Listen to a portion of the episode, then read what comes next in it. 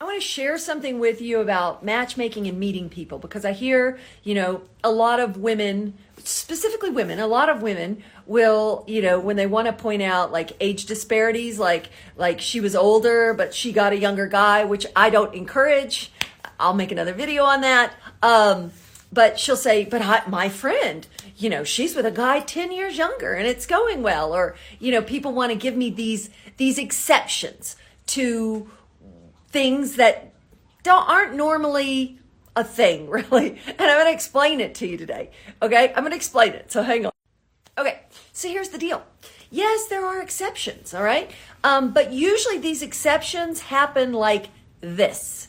Either those two people work together and they got to know each other over time so then, yes, maybe the younger girl will become attracted to the older man, even though he's not rich or hot. But they got to know each other. Maybe they were neighbors. Maybe she got to know his personality. And the same thing goes for women who are older and want younger guys, or or maybe the woman's not that attractive, but the guy's super hot. How did that happen? A lot of times they met when they were really young too. So people meet in high school and they grow up together. People meet in college when they're still young and figuring things out, and they get together then.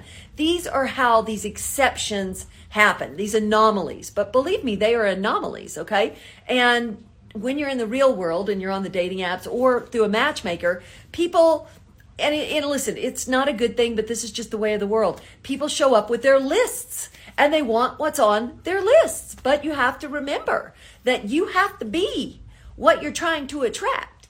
And if you're not at that same level in one way or another, looks or money or fitness or whatever it is, then um, you know, it's just not, it's usually not going to happen. And this is what keeps people a lot of times single for a very, very long period of time, longer than they'd like, because they just aren't being realistic about who they are and who they can attract. You know what I mean? So, ah, hope it helps.